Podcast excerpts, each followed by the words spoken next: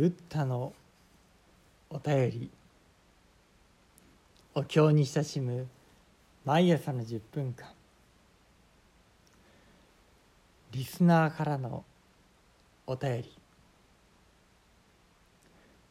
こんにちは。リスナーからのお便り。今回はこのブッダのお便りをフェイスブック上でシェアしてくださった友人の投稿文。そのシェアに合わせてご自身の感じ率直なところを書いてくださっていました。そうしたところをぜひこのブッダのお便りでも紹介させてもらいたいと。連絡したところ。快諾してくださいましたので紹介をさせていただければと思います。それでは読ませていただきます。朝家族が家を出て行った後や日中一人の時間に聞いています。内容を聞くというより聞き流しているんですが語りの音を自分に響かせていると自分の中心に帰れるようで心がスッとしてきます。仏教に興味のある方はぜひ内容にも耳を傾けてみてくださいね。私も時々内容を聞いていますが本来の聞き方ができなくすいません。頭で聞かずに響きに身を委ねることで自然と癒しは起こるんでしょうね。何万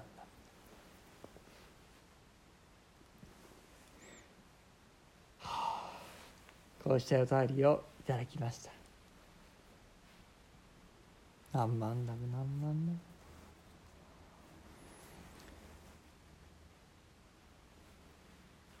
皆様はいかがでしょうか、うん、ブッダのお便り。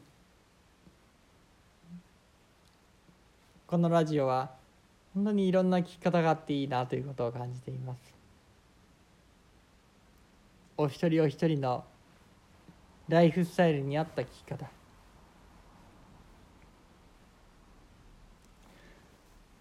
そうしたところいろいろ試してみられながらご自分に合ったペースご自身にとってしっくりくる何かそういう聞き方をしてくれたらこれほど嬉しいことはありません。何万ダブ何万ダブそれに毛穴からでも染み込む仏法。このお経の御門にはそんな力がある。そうしたことも感じさせてもらっています。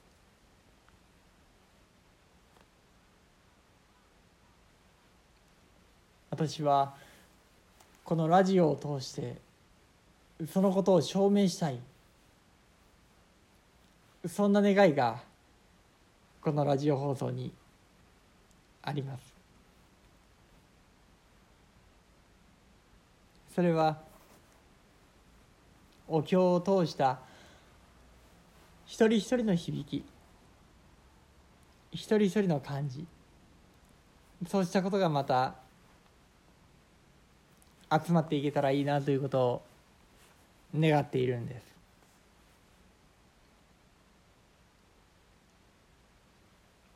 こうしたリスナーからのお便りもっともっと いろんな方々の声いろんな方々の聞き方響き方実体験。そんなことをこうしてまた紹介したいなということを思うんです。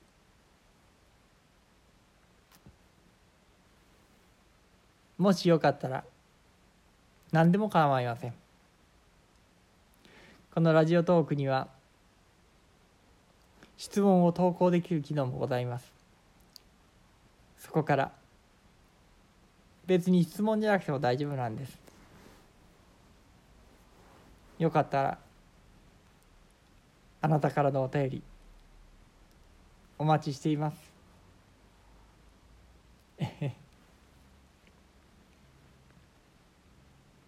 何万ラブ何万ラブ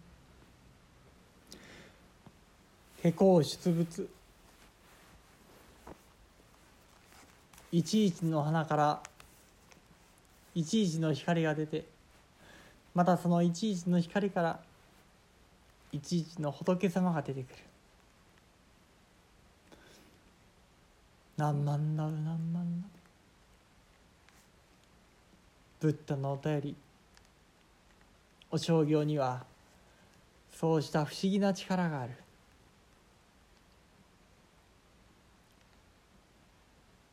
思うんです、うん、またいつかこのブッダの餌やりでもお釈迦様のご生涯を紹介できたらなということを思っていましてそうした中でお釈迦様は初めて悟りを開かれた時ご説法をするかどうか実は迷われたためらいがあったんです。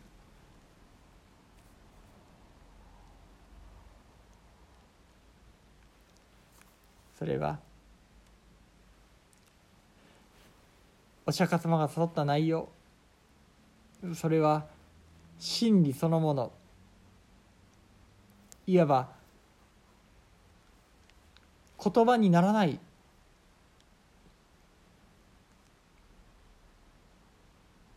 ものだったんでありましょう。だからこそそれを言葉にした途端に実はわずかなズレが生じている。あるいは言葉にすることによって誤解や争いまで起こってしまうかもしれない。そうしたことまで見えられたからこそご説法躊躇された。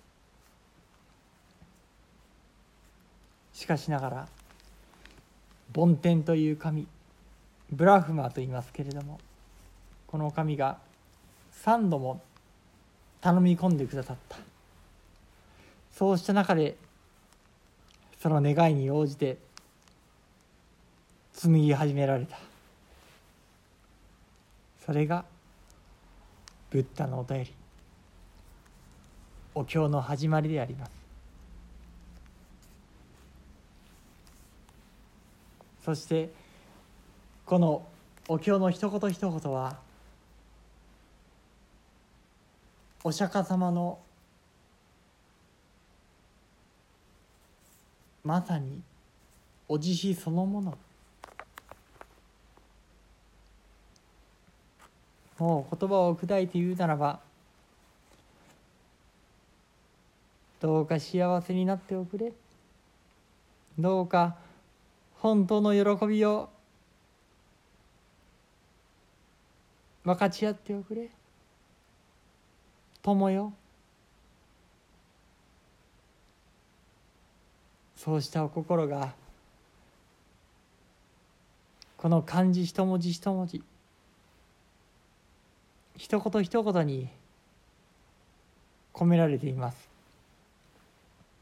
またその心を大事に大事に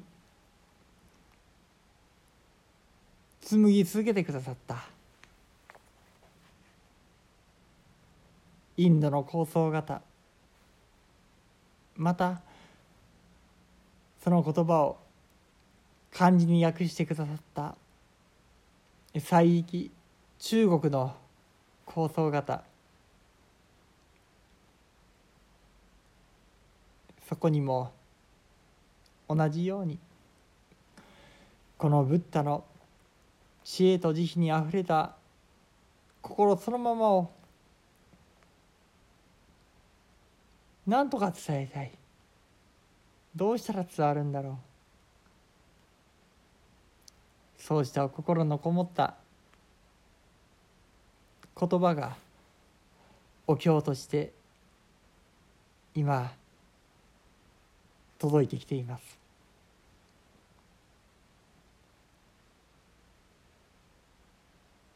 だからこそその原点この原文には本当に多くの力がある。お釈迦様だけではない。そこから連綿と続いてきた方々のご苦労の結晶。そうした念力を